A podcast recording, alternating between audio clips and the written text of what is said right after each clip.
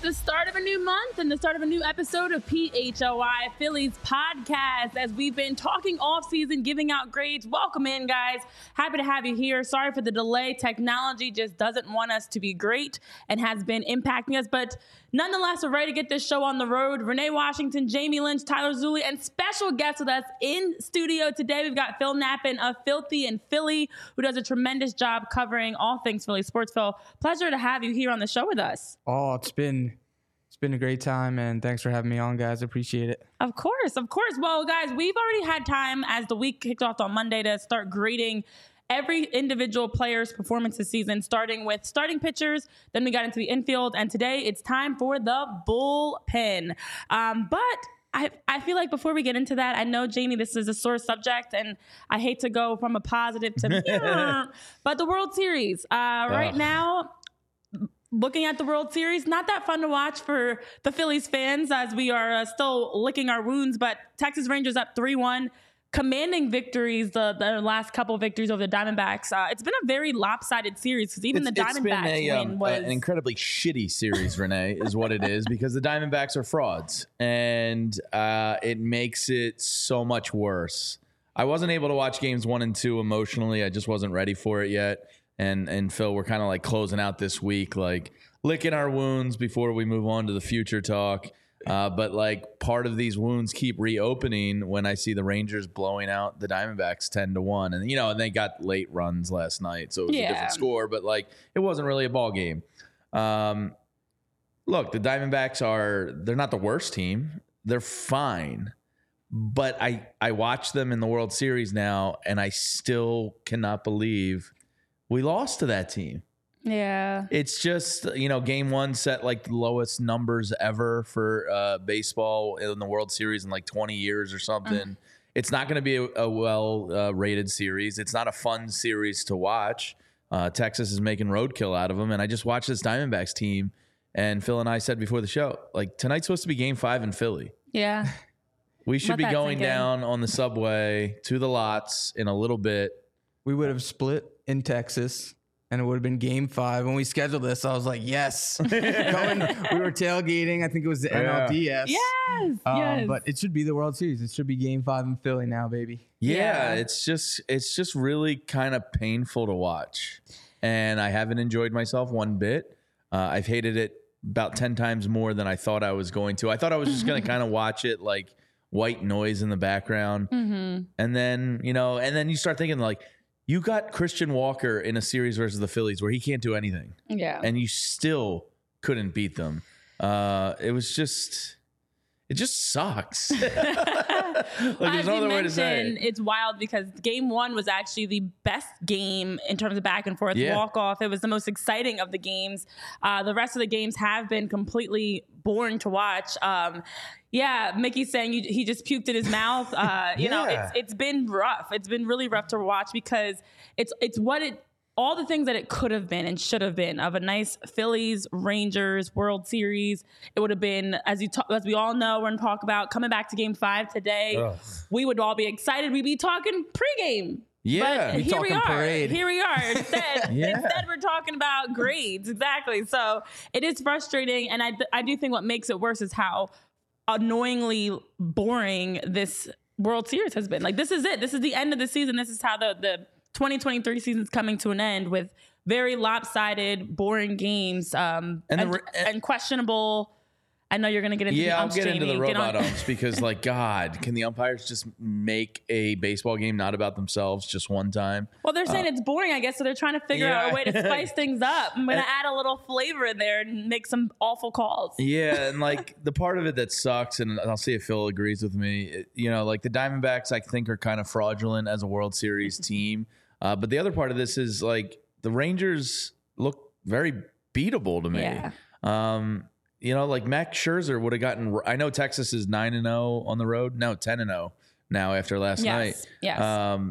Max Scherzer would have gotten his doors blown off in Citizens Bank Park. So you have a fraud team on one hand, and then you have a team that's good beating up the fraud team. But I fully think the Phillies could have beaten the Rangers.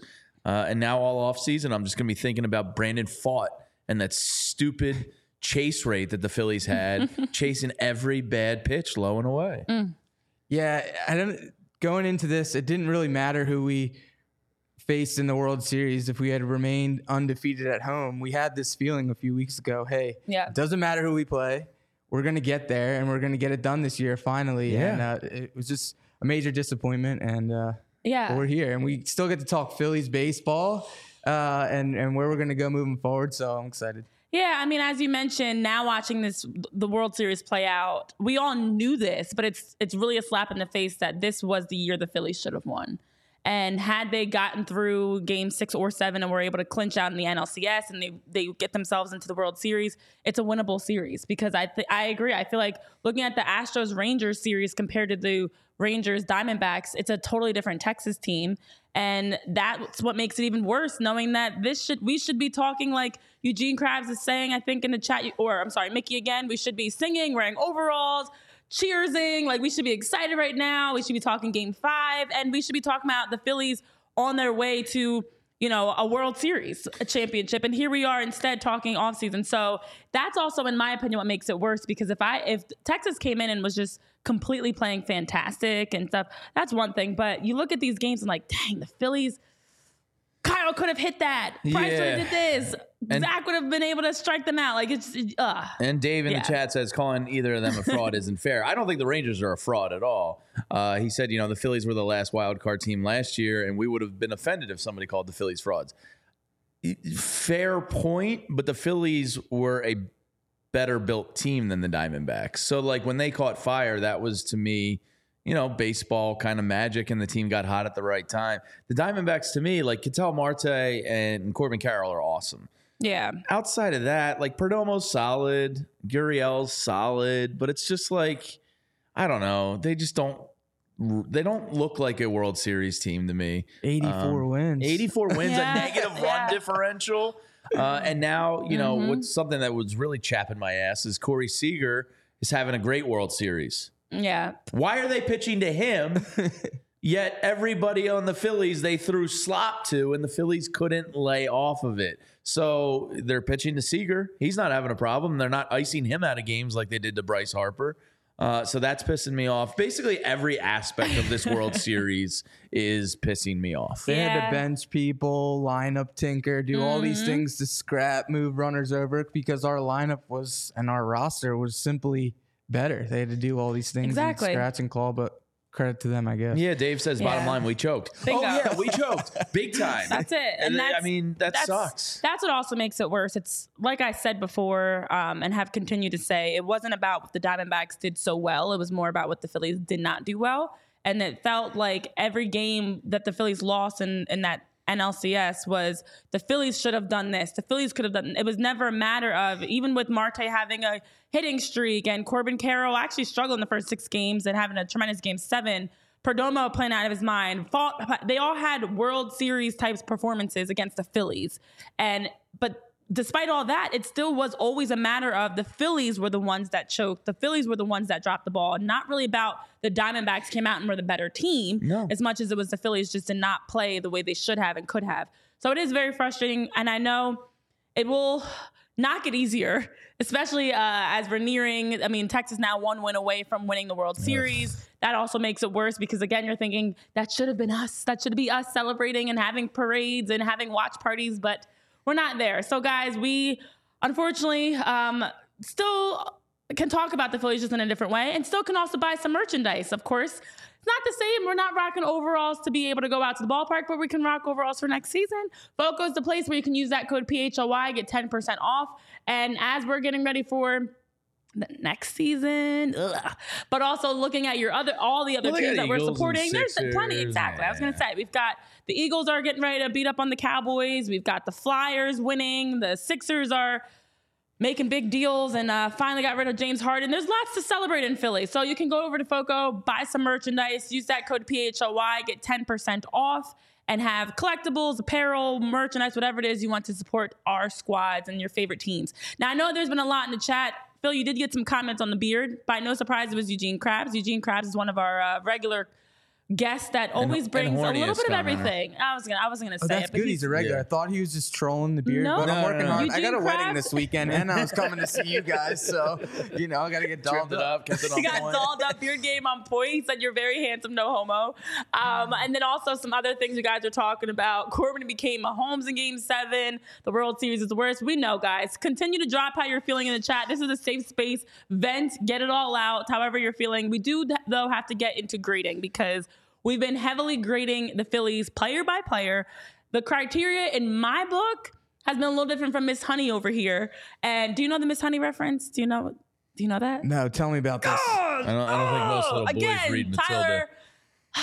Although Tyler didn't know Miss Honey either. I know Miss Honey. From Matilda. Okay, there we go. Yeah, so we're grading. So we started putting our teacher hat on. And Jamie is like Miss Honey over here from Matilda. And he's always sprinkling in the most sweet, fluffy grades for everybody. Yeah, I'm a little bit more harsh. So we'll see where you fall in with this. Tyler's pretty back and forth.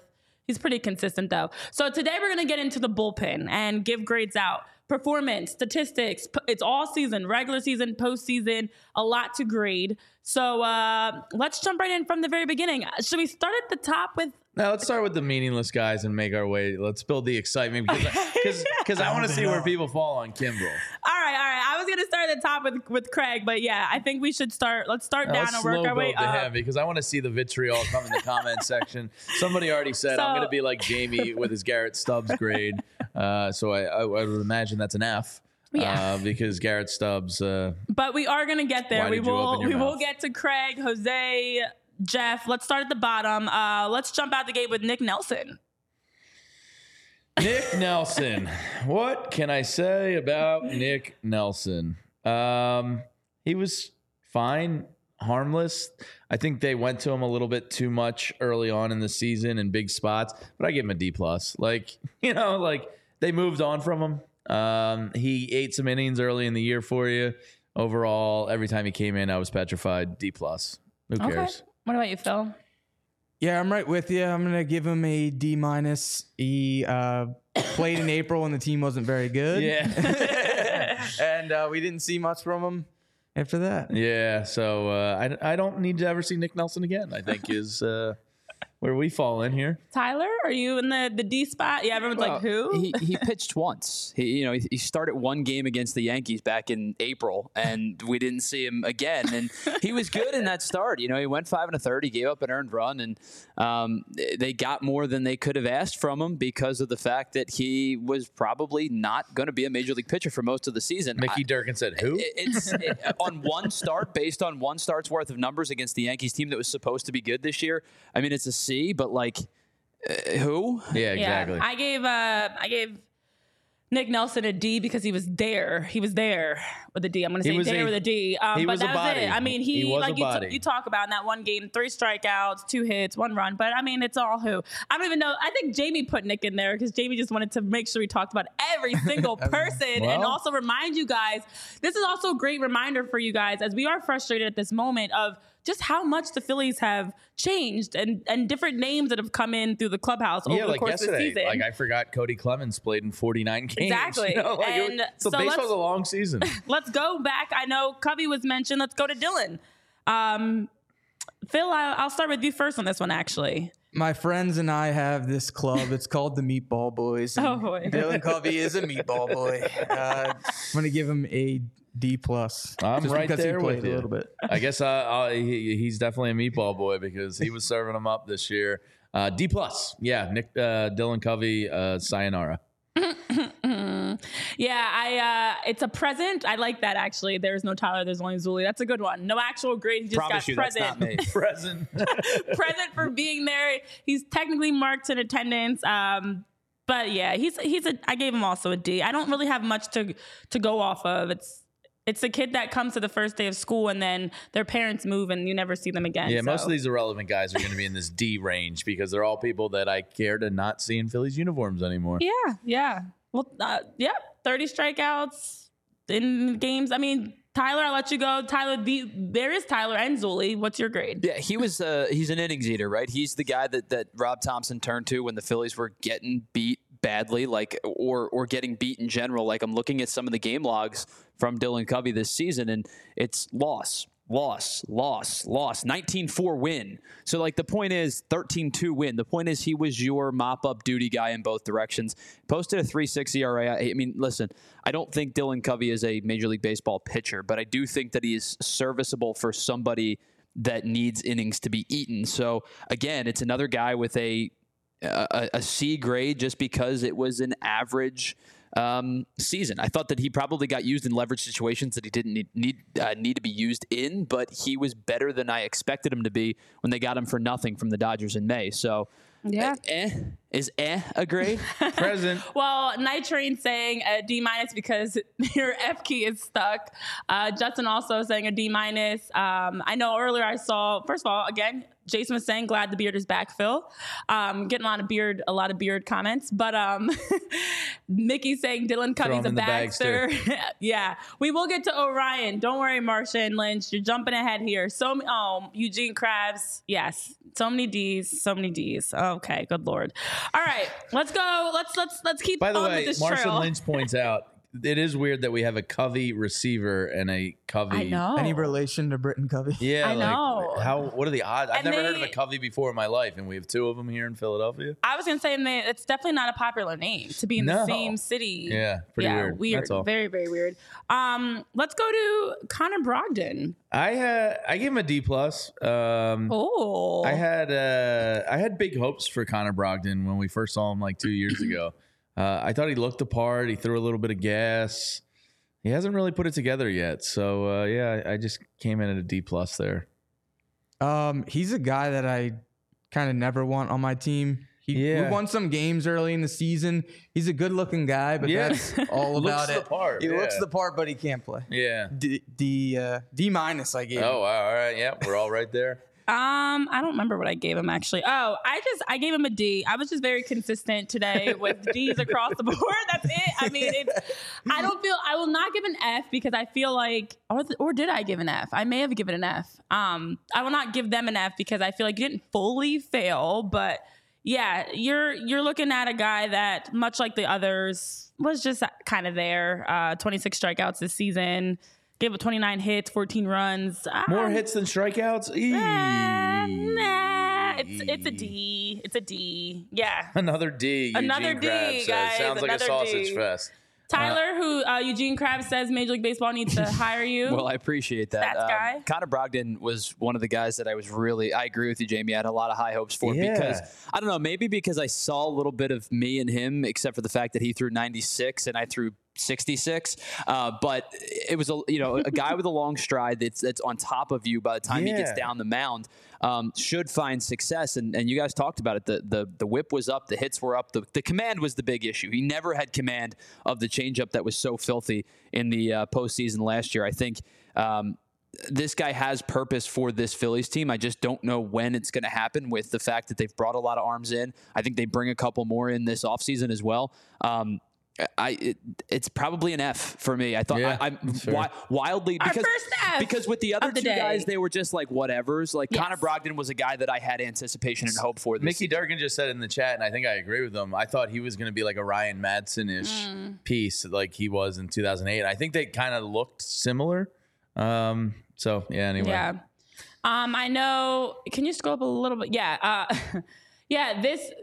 There's no Tyler. There's only Zuli. You're saying so many D's. I feel like I'm going to not safe for work website. Unfortunately, this is actually a very appropriate version of PHLY Phillies podcast because sometimes you guys get a little bit wonky in the chat and things get a little out of control. But I think we may start to move out of the D's and F's. I think it might be time. I saw a little meme. Hold on. Pause. Where are you going with that one, Tyler? You did casually say that, Tyler. At least take him out for a nice seafood dinner first. Yeah, you let it slip. He and I are built the same way. Tall, lanky, no muscle build. Mm-hmm. Saw a little me and him. Alrighty then. Well, I think we're going to slowly start to move out of the D's, possibly. Let's go to Junior Marte. There's Ketel Marte. We've got our own Marte. We had a Marte. We had a Marte on the roster before he was optioned down to AAA to join the Lehigh Valley. Oh, are we still in D category here, guys? Is anybody? I'll kick it off with a C-. Okay.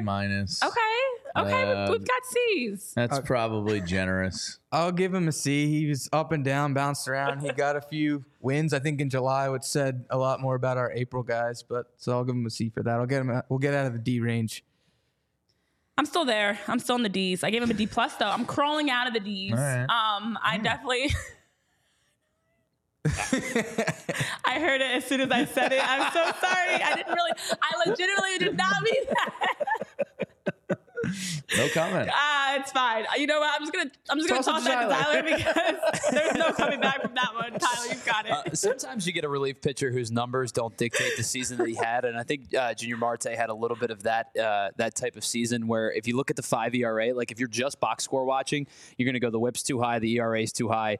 The walks are clearly concerning. It's now 39 walks over the course of 70-something innings pitched over his career. But this is a guy with good stuff. It's a high strikeout rate. He's about a strikeout per inning pitched. I expect him to get a little bit better. I don't think he's going to ever be a 3.2 guy, but if you can make him like a 3.94 flat type of guy, you've got yourself a low leverage arm once Gregory Soto is gone or once whomever maybe next is gone out of this bullpen. Statistically speaking, it wasn't a good year. It's a D season, but I have expectations for Marte moving forward. Yeah, people in the chat seem to kind of agree with us in that general like D plus, C minus range. Yeah. So as we're giving our grades, please chat, throw in yours as we're going along here, and make sure you're hitting that like button on the YouTube page for us. But yeah, I think we're all kind of in the same neighborhood here, commenters and us all alike. You should definitely contribute moving forward, but this year, yeah, you have those expectations and hopes for sure. Well, let's keep moving this train along. I think it gets better from here on out. I hope. And we have graphics from here on out, so it looks even better. Do we though on Andrew Bellatti? No, not. I didn't think so. We're not there yet. We got one more, and then I think we're rolling forward. Tyler, do you want to start with Bellatti? What you got? Yeah, Bellatti, another guy just like Brogdon, who was used in a lot of higher leverage situations last year, and then kind of got exiled to the minor leagues after the injury early in the season. Relievers are weird. Like I thought Bellatti was really good last year, and this season in his limited time with the major league club, he wasn't good. Right, last year 3.3, this year 5.1. Relief pitchers are weird. Like season to season, things can change in a heartbeat. Because ask Brad Lidge about that. It's just a crazy thing where like if your control's not there, you're gonna struggle. Right, 25 walks last year in 54 innings. He had 14.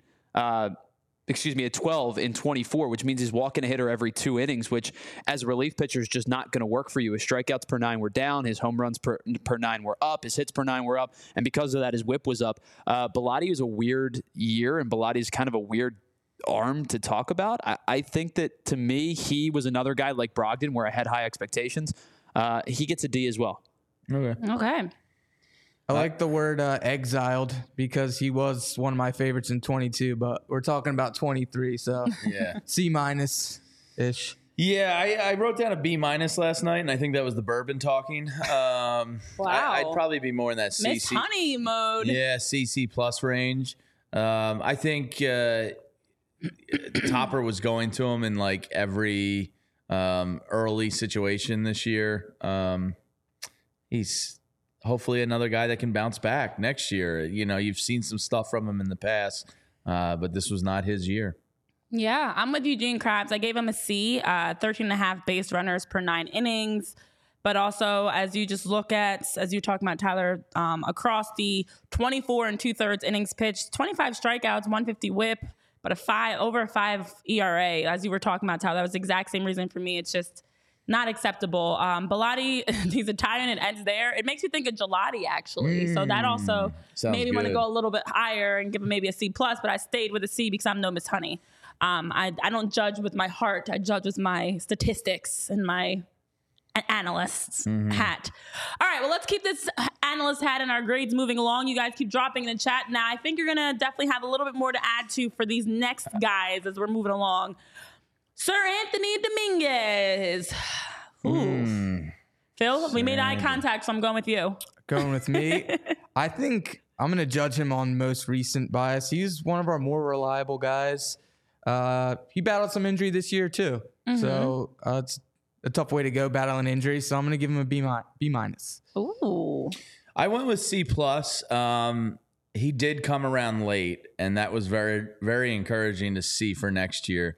I think he started hitting that 99, 100 miles an hour again into the playoffs and looked like he was throwing gas again. I like Seranthony a lot. I think he's got 8th and 9th inning swing and miss stuff. The problem is I think he found a lot of bats this year when he wasn't getting his swing and misses. So, I gave him that. It was the second highest ERA of his career. He had let up a career high in hits, career high in home runs.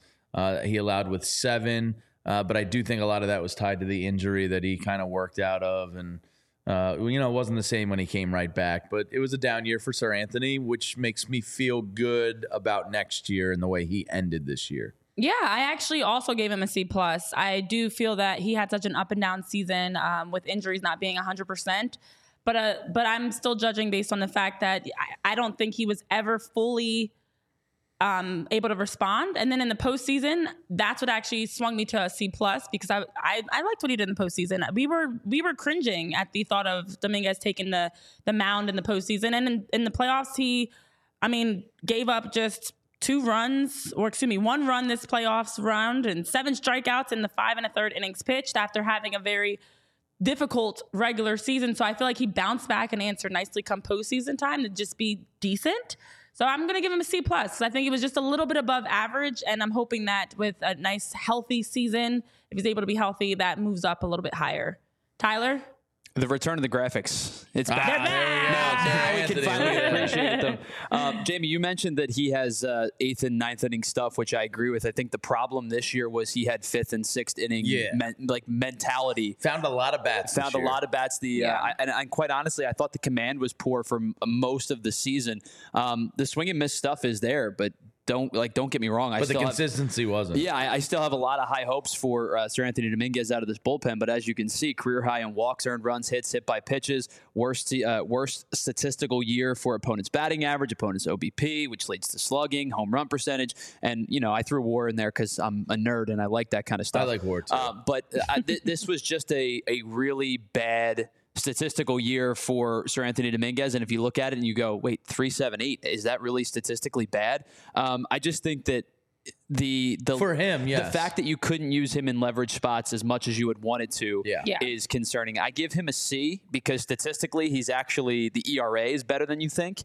But I think that he needs to clear up some stuff, get the swing and miss stuff back and find his command again. Yeah. Yeah, I agree with you. I along with Night Train, I was going to give him like a C-, D+, but postseason really helped sway me. The end of the regular season was scary for Seranthony. Sure. Terrifying. And so that's where, we're talking about the whole season, but he did at least end on a higher note. But as you mentioned, statistically it was okay. But as we were watching in terms of when he was falling, when he was dropping off, not at the right points of the season. Well, Renee, what's not terrifying? The Game Time app. And right now, if you use code PHLY on the Game Time app, I just made another purchase on Game Time last night. Shout out Game Time. You're taking all your money, honey. Yeah, you're taking all my money. But use that code PHLY for $20 off your first purchase. Buying tickets should not be stressful, and Game Time's got you covered. For all your favorite concerts, sports, theater, comedians, whatever you want, Game Time's got you covered. I've now used it for a concert and a stand-up comic. And Game Time is the fast and easy way to buy tickets for whatever you're looking for in your area. And the best part was I'm going to a stand-up comedian on Saturday. For that, you want a good view, a good seat angle. And Game Time has the seat view option right there in the app. They got flash deals, last-minute tickets, easy to find and buy your favorite tickets for every event. The seat view image is absolutely awesome. So forget planning months in advance. Game Time has deals on tickets right up to the day of the event. You can get exclusive flash deals on all your sports, concerts, comedy, theater, whatever you're looking for. It's the fastest-growing ticket app in the country for a reason. Buy tickets in a matter of seconds, 2 taps, and you're all set. Tickets are sent directly to your phone, so you never have to dig through your emails. Download the Game Time app, create an account, and use code PHLY for $20 off your first purchase. Terms apply. Again, just create an account and redeem code PHLY for $20 off. Well, Justin Harris, we are with you. It is frustrating that we have to right now talk about giving out grades for the Phillies instead of talking about the World Series. But we do have, and I actually didn't pick up on this, MBDBDBF. You are giving Zach Berman with a beard vibes a little bit. I'm getting, I see that. That's my guy. That's my guy, Zach Berman. I could totally, I'm picking up on what you're putting down, MBD. Well, let's keep moving along with this grading trail because it's going to get a little bit more difficult here. Now, talking about Gregory Soto, I'm going to go in first. Soto had that. It's very. They gave up a lot. For he gave him, up kinda. A lot. A 4.62 nice ERA pieces. This regular season. 1.14 WHIP. In Eugene Krabs, you'll enjoy this. 69 games played. Very I just nice. Said that for you because I know you would enjoy that. 65 strikeouts. Nice. Postseason, a 6 ERA in the 5 games that Soto was out there for the postseason. A 2.33 WHIP. Now, I'm actually feeling a little too generous with my grading. I feel like I could have gone a little bit lower, but I'm going to go a C for Soto. But honestly, could have been a C minus, but I'm going to go like a solid 73, 74, I think, if that's still in C range. So I'm right there with you. I went C plus on Gregory Soto. And the reason, I think they had higher hopes for Gregory Soto. When you give up Vierline and Nick Maton, for a guy that throws gas, I think you hope for a little bit more. I don't think he was able to give it to you. But this is a guy, hopefully now, in the system with the pitching coaches and Clearwater can right the ship a little bit for next year. Again, he's a hard throwing righty. And it seemed like the Phillies MO this offseason was get as many flamethrowers as they could. And hopefully he bounces back, but the best I can go is C plus. Yeah, I went C minus on it. He was one of the bigger moves made in the offseason. Yeah. My expectations were just way out of pocket. Yeah. And you couldn't go to him at all. So I have that recency bias. I was like, Miss Honey with Sir Anthony for the injury. But like this guy, I'll just clobber him. C minus. Yeah. Maybe even a D. Yeah, I could be talked into it. I was thinking that too. Tyler, what do you got?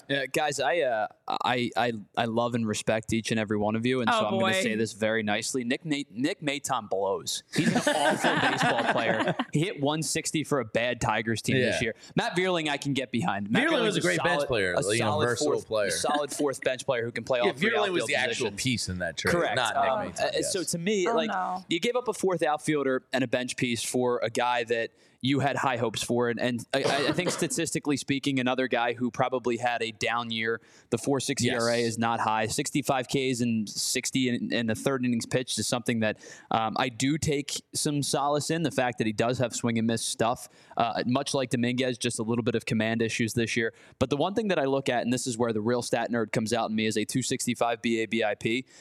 For anyone that doesn't know that stat, it's batting average against balls in play, which basically eliminates strikeouts from the equation. That's much lower than I anticipated it being, considering the fact that it was a 4.62 ERA, which means that he wasn't giving up nearly as many hits as anticipated this season. So I think Gregory Soto's season was actually, if we're going to look back on it and take away the ERA specifically, was a better year than we maybe thought that it was. It's not great. I'm not going to sit here and tell you he was awesome, but I think he was a C plus pitcher this year. That's what, me and you locked in at C plus. Yeah. Woo. I thought you were going to come in with like a D or something, the way you started that off. But MBD says, I hope he misses his daughter's wedding day. I saw that. I was going to read that. That was so mean. That's a lot of good sports hate right there. Oh. That's too far. Way too far. Brutal stuff. Jeez Louise, MBD.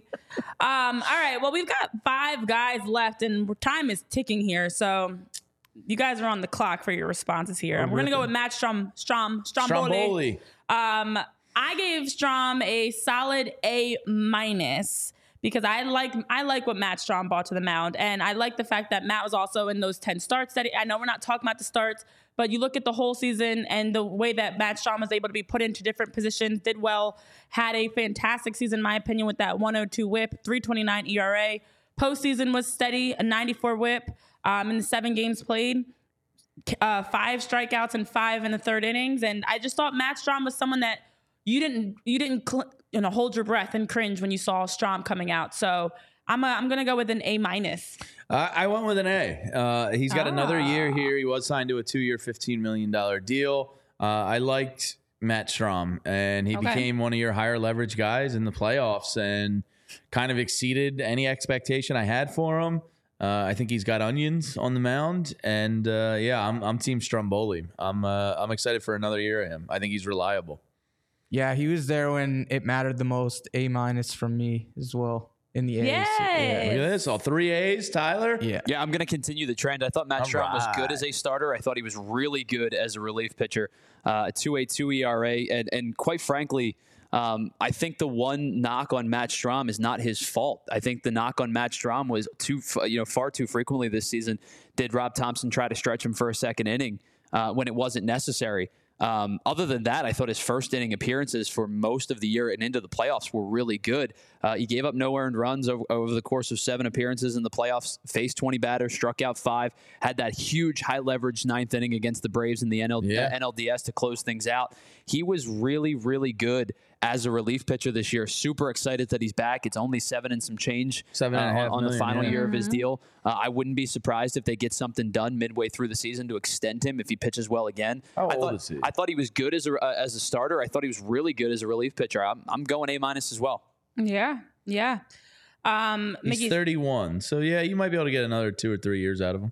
Yeah, they Mickey, you're saying they overpitched the poor kid. Our next guy is someone else that I feel like got overpitched and put into some situations that he shouldn't have been, and that's Orion Kirkering. Captain Kirk, as we know, made his Major League Baseball debut September 24th. It was historic after being drafted the year prior that you get called up to the majors. Rob had all this confidence in him, put him into the big situations. But I'm not going first in my grade.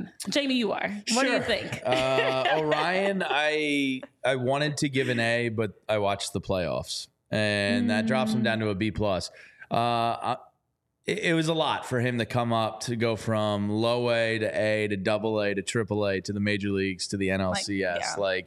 The ascension is unprecedented. I think it's only been done by one Philly ever. It's just not something that's normal. So I kind of grade him a little bit on a curve here because that sweeper pitch that he throws at like 93 miles an hour and then the gas on top of it, I think this kid they're counting on to be, a stalwart of the 8th and 9th innings going forward here in the next couple of years. So I give him a B+ because of how optimistic I am for the future with him. Obviously, he was kind of above his head in the playoffs there a little bit. And plus, he's got a really cool slogan. What does he say? Don't be a bitch. Yeah. Fuck them hitters. And then don't be a bitch again or something like that. Yeah. So I like the mentality of the kid. His stuff is pretty nasty. And I think a B+ is pretty fair. Okay. What about you, Phil? Yeah, most of his woes were not on him. I'm not going to let him fully off the hook. B+. And he will be great for years to come for sure. Yeah. I think he's really exciting for the future. But obviously NLCS ate him up. Yeah, I know you guys are saying he gets an incomplete. There's not enough to grade him on. Look, if we can grade some other guys, Nick, Connor, whoever, we can grade Orion too. Orion, as we know, it's the fastball. That's that's what we're looking for. His slider, he's impressed in his rise from low A all the way to the majors. But I gave Orion a B, and it's as you were talking about, Phil. It's not all on him. I do feel like having him back to back after having a really bad showing game 3 of the NLCS was set up to fail in game 4. But overall, looking at the few games he got at the end of the regular season, the postseason, that's what put me at a B. There's definitely room for improvement. There's a lot that he has to work on. He's young. He will get there. And I'm encouraged for what his future looks like. But I'm absolutely with there's no Tyler, there's only Zuli. He did start out as like an A- for me. Yeah, absolutely. And in the playoffs, it felt like Orion... It was kind of like the honeymoon phase was over, and we saw Orion, the youth, the inexperience really come out to play. And I'm grading him just like everybody else because it doesn't matter what his journey was to the mound. He was on the mound, and he's a B. Hey, how about you, Tyler? Will, in the comment section, this is our buddy Phil from Filthy in Philly, who was wondering who the new guy is. Anyway, Tyler, what do you got? Yeah, I think incomplete's probably fair, but if we are definitely giving a letter grade to it, I would give it a C+, and the reason is because it's just statistically not enough for me to go any higher than that. Yeah, Barbara Carroll says an incomplete, which is almost fair. The grade that I would like to give his future is an A, because I think he's got a wipeout slider and he's not afraid to challenge hitters. He throw, well, sorry, sweeper. My I was going to say, what are we calling it? My a slider? Or JT called it a sweeper. JT called it a sweeper. That's what I'm calling it. My bad. All right, sweeper on 50 of 60 regular season pitch, 51 of 60 regular season pitches this year. It's an incredible ascension, like you guys talked about. Yeah. I give the kid a lot of credit. He's got moxie, he's got heart, and he's not afraid to challenge any kind of hitter. I'd love to see what he can do over the course of a full regular season. My assumption is that he is going to be on the opening day roster next year. I think so. As a seventh inning type of guy, along with Matt Strahm in that area. The C+ only because of the fact that I didn't see enough from him to give him a better grade, but it's not his fault. So a C+ because you need to see more. There you go. Yeah, pretty wild. He was a fifth round pick just a year ago. Hi, Mom. I know. I was like, everything. Hi, Phil. And it is funny because we do, really quick side note, we have a lot of doppelgangers here for whatever reason. Like, everybody's got a twin. Like, I say Tyler looks like Trey. Everybody's got a twin. And you and Zach are apparently a little bit of some doppelganger-ish types of vibes. But yeah, I agree, and I know everyone's saying the same thing about Orion. Just not enough to go off of. Next year, we'll be excited to see him get a full off season, full spring training, full time in the majors to see what he can do. And we definitely have high expectations for him. Somebody else that we have high expectations for, but more because we love his story and his journey and the fact that he's a Philly after just being so great. Jeff Hoffman. I love Jeff Hoffman's story. I'm going to go first. I gave Jeff an A-.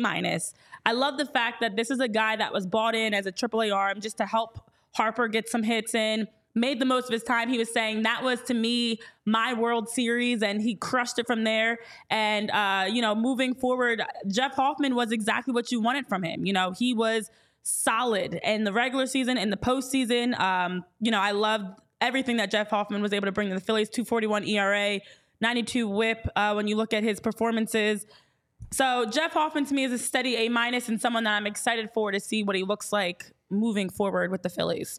Yeah, I gave him an A as well. I think he pitched your way into being one of your two most reliable guys. He kind of just answered the bell all year long, and I think Jeff Hoffman was awesome. He had the contract from Japan in his hand, and he almost didn't even come here because Japan was offering him more money, but he bet on himself, came here. He's going to be a free agent, and, he's probably played himself into that $8 to $11 million range for a relief pitcher. And I feel fully comfortable giving John Middleton's $10 million to Jeff Hoffman next year to be another part of this pen. So I'm pretty content with an A. I'm going to sound like a homer. I'm going to give him an A+. Yeah. He exceeded expectations. We talk about the expectation word with Soto and those guys. He's in those high leverage spots. A+, baby. How do you guys feel about going forward before we get to Tyler? Because MBD just said, I don't know if I trust him moving forward. He could be lightning in a bottle, but his stuff looked pretty nasty. I feel like I've seen enough from him, especially in, big situations where I have faith in Hoffman moving forward. I also have faith in the fact that I've got some proposals in the chat. Thank you, Eugene and MBD, for the compliments that I look like Lisa Leslie. Tyler, I'll go to you off of that. I'm really happy that, Jamie, you're willing to spend other people's money. Yeah. John Middleton, love that. We love that. I've always said, John Middleton, go broke running the Phillies, please. Do what spend you gotta do. You got. I don't care. So do you guys know, have you ever seen in a workplace environment where you have a really good employee and the only thing the really good employee gets is more work and expectations, and a really bad employee gets praised when they do something well?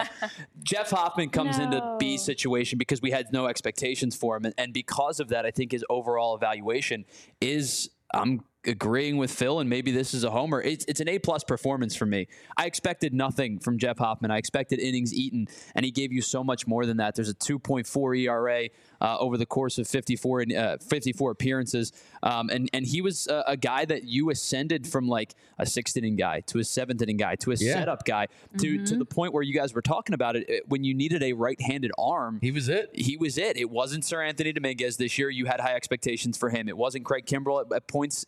Towards the end of the season, you had high expectations for him. Jeff Hoffman exceeded everything that we could have ever expected. A career high in WHIP, career high in strikeouts per walk. When you ask, do you think it's repeatable? I have no idea because relievers are fluid. Like I could not tell you. Like Jose Alvarado could suck next year. I don't think he does. But it's always possible because that's just how relievers work. Would I bet my money on bringing Jeff Hoffman back or in your case, Dave Dombrowski's money? I would. Yeah. And I think that he excelled and exceeded every expectation I could have put in front of him. A+, Jeff Hoffman. Well, you know who else will exceed expectation? I almost Hero took that Bread. One. That was I felt the transition too. Oh my gosh! No way. We're here. So Hero Bread is great because they provide you with delicious, nutritious options for bread, tortillas, rolls, whatever sandwiches you're looking to make. You can go over to Hero Bread and you can use the code. Actually, you shop now at hero.co. Use that code PHLY. Get 10% off. And it's going to be fantastic. I tasted their tortillas as well as their bread. It's fluffy, it's tasty, it's flavorful, and also high fiber, ultra low net carbs, 0 grams sugar per slice, and allows you to eat well and eat healthy at the same time, which we love to do. So sliced bread, buns, tortillas, all available at hero.co as well as Amazon. And you can use that code PHLY to get 10% off. All right, let's get into, as we're talking about heroes, we've got a hero in Jose. I love Jose Alvarado, but I still can't give him an A+. I'm going to go with an A- for Jose. I do think that Jose, 33 total batters faced in postseason, 8 inherited runners scored. Jose had a lot that he was our steady closer, reliever. Wherever you needed Jose, he plugged him in, he was fine. But unfortunately, I still remember in the postseason, Jose, just some moments that were a little bit off and costly. So I can't go A+ because I'm no Miss Honey, and I definitely wasn't close to an A.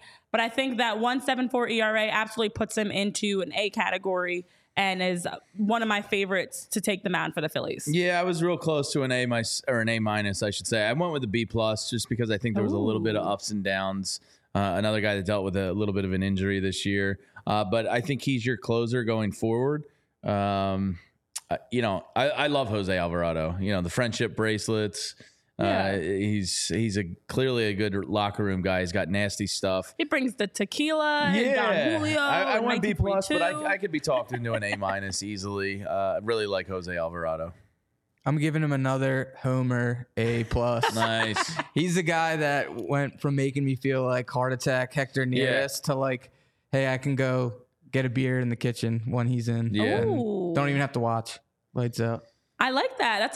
That's a good reasoning because you feel comfortable enough to go get a beer and you know what Jose is going to do. Tyler, are you that comfortable too? I've been comfortable with Jose Alvarado for quite some time now. And you know, I see a lot of people in the chat that are saying, you know, he still makes you nervous when he goes out there because there is a chance that at any point that command loses itself. But over the last couple of years, he's been basically since the demotion to the minors and being brought back up midway through last year, he's been the Phillies' best reliever over the last two seasons. A 1.16 WHIP for a guy with that small of a sample size in innings pitched is pretty darn impressive. Almost 14 strikeouts per nine. And the thing that gives me the most joy out of watching Jose Alvarado pitch this year is he pitches with a purpose. He's that 3.56 strikeout to walk ratio is his career best, but I don't even care about statistically speaking. When I look at him and I watch him and he throws that cutter on the inner half and he throws the sinker up at the hands or down at the feet, it's back like it's pitching with a purpose, right? And instead of him just throwing the cutter, he's throwing it off the back foot to get guys to break their bat and drive themselves into the ground. When he's throwing that high fastball, it's not just, I'm going to throw this as hard as I possibly can. There's purpose to those pitches. He's become a pitcher.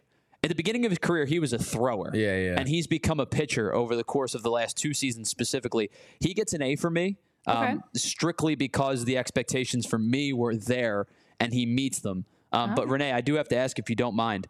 Do you have to have like a Bob Gibson type year to get an A+? Like what do you have to do to get an A+ in this game? Well, it's very simple. Mrs. Turnbuckle I could be here. Easily bought. No, I'm just kidding. No, I just feel like an A+ for a whole year, that to me is like you're perfect. And nobody was. Everybody had a drop off at some point.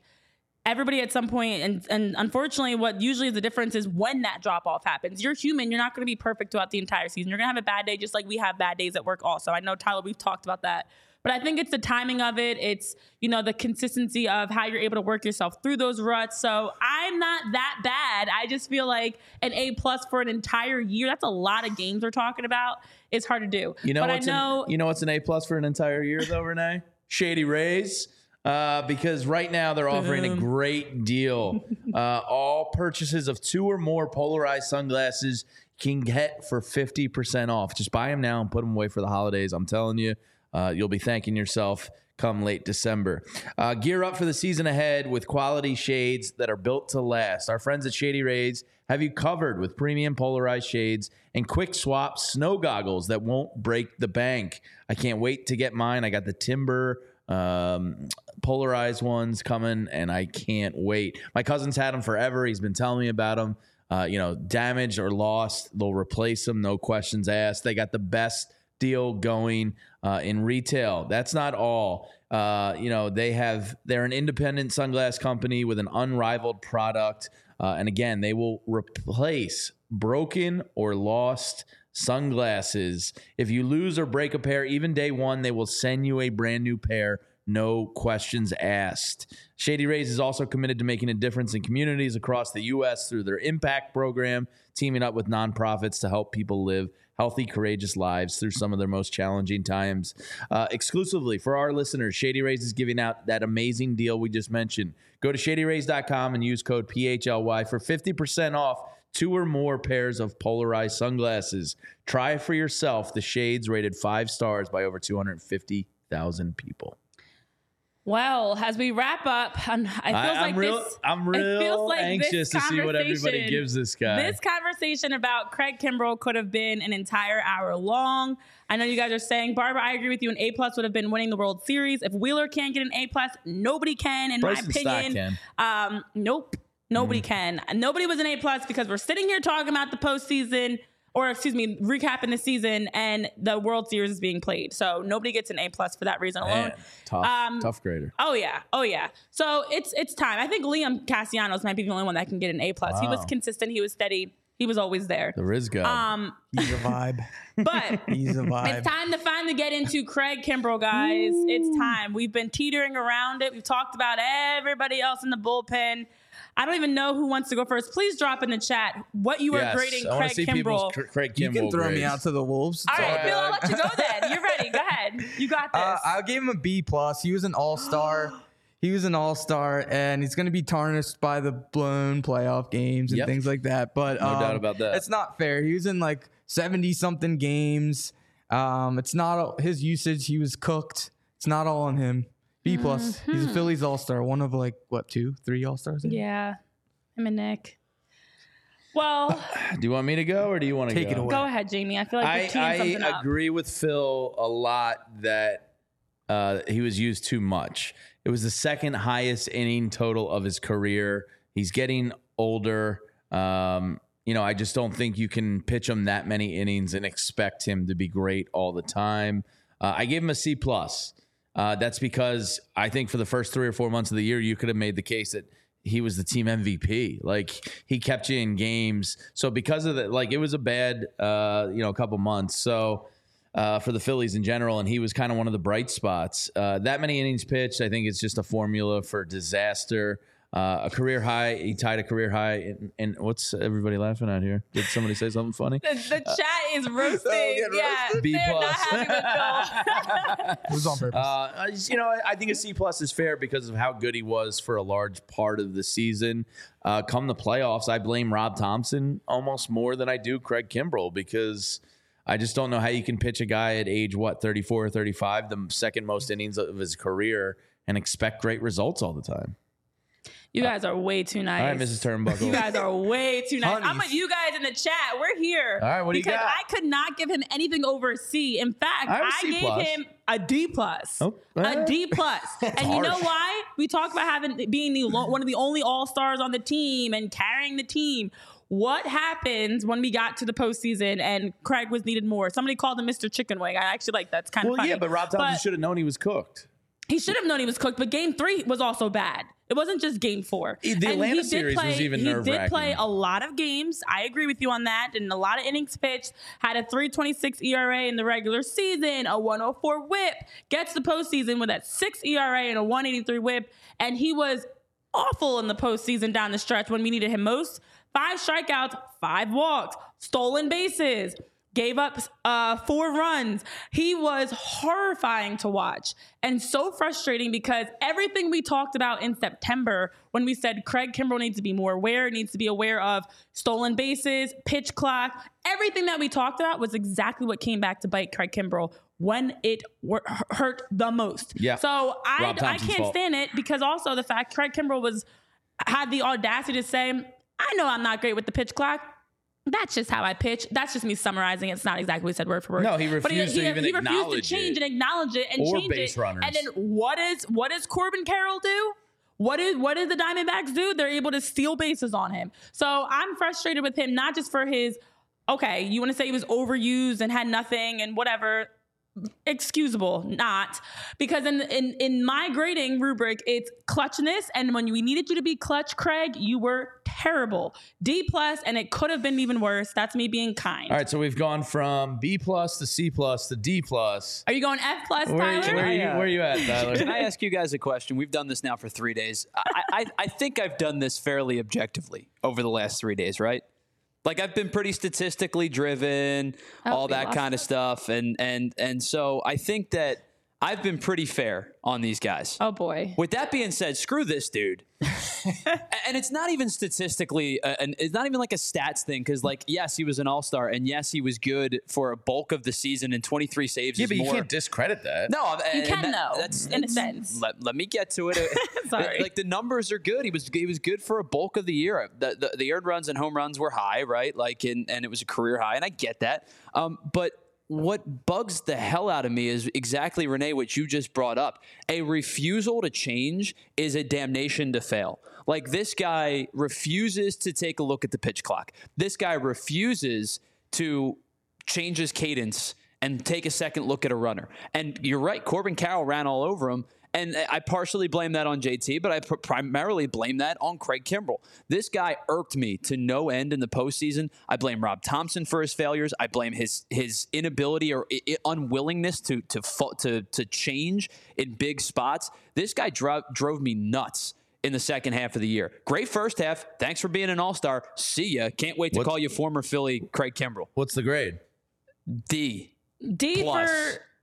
Because he's an all-star and because the numbers statistically are solid, D+. But my heart, I'm going with my heart here and not my head. This guy, be gone. Go away forever. Well, he will be gone. You don't have to worry about him in the future. I thought I was pretty fair with the C+, but apparently it wasn't good enough. No, go away. D for good luck, goodbye. Like, don't let the door hit you where the good Lord split you. If you remove those couple of appearances where he went back-to-back, what grade would you give him? Still a D+. No, maybe a C-. The numbers are good. Here's the thing. We're sitting here talking about the 2023 season in big part because of Craig Kimbrel. Yes, Rob should not have put him in that position. I agree with you. It's not all his fault, but he's the one that's at the mound. And like Tyler was saying, and we've talked about it before, the inability to look, the inability to be aware, the inability to make changes, frustrating. And a big reason why we are not in the World Series is Craig Kimbrel. That's why you are D+. If you can give Garrett Stubbs an F for a comment, how can you not give Craig Kimbrel a D+ for what he actually did in the game? He was C+. He was really good. Jamie literally said Garrett Stubbs was an F because he gave the Diamondbacks chalkboard material, but you won't give Craig Kimbrel. That doesn't contribute to the game. You should keep your mouth shut. He was actually in the game doing nothing. D for doing nothing. D for damn it, why is he out there? D for see ya, out of here. So yeah, let's we've got more grades. Of course, we are running out of time here. We are out of time here. We've got more grades coming up. Are you guys feeling good about your grades? We'll continue the Craig Kimbrel conversation tomorrow. We will, because I just it's a fascinating one. It's interesting that you guys give him a C+ and a B. I'm B+ at that. Oh my gosh. I think a C+ is fair. I think there's a little recency bias in your two's grading. Emotional. It was a Miss Honey. He was cooked. I felt bad for him. It's like he was getting thrown out there, getting rocked. Let's keep with the school metaphor. If you are great in the first and second marking period, and then the third and fourth marking period, you're awful, and on your exams, you are terrible on your exams, you're not going to get a B or a C. You're probably getting a C-, D+. You can't be good for just half the season, especially when you're in the postseason stinking it up. So, yeah, we've got more to get into because we're a little on different pages here, especially with Craig Kimbrel. We'll continue Kimbrel, and then we'll get into the outfield tomorrow. Bingo, bingo. So more to come here on PHLY Phillies podcast for our guest, Phil Nappen. Thank you so much for joining us. You guys make sure you check out Filthy in Philly on everything, especially Instagram and Facebook. You do a tremendous job with the content you're pumping out. You're 5 for 5 with all your content, covering all the sports in Philly. All of them. Yes. I appreciate it. Yeah, it's been a long journey, and I'm looking forward to it. Yes, make sure you give Filthy in Philly a follow. Give us a follow as well so you can keep up to date, because we've got more grades to hand out, unfortunately, because we are in the off season now for the Phillies. Thank you, Craig. So more grades to give out, more to talk about. Who do we have next? The outfield's going to be tomorrow, and then we're going to get into coaching and management on Friday as well as we wrap things up. So make sure you're following. Stay tuned for more. Have a great rest of your day. Hopefully you're off to a great start to November, and we'll see you guys next time.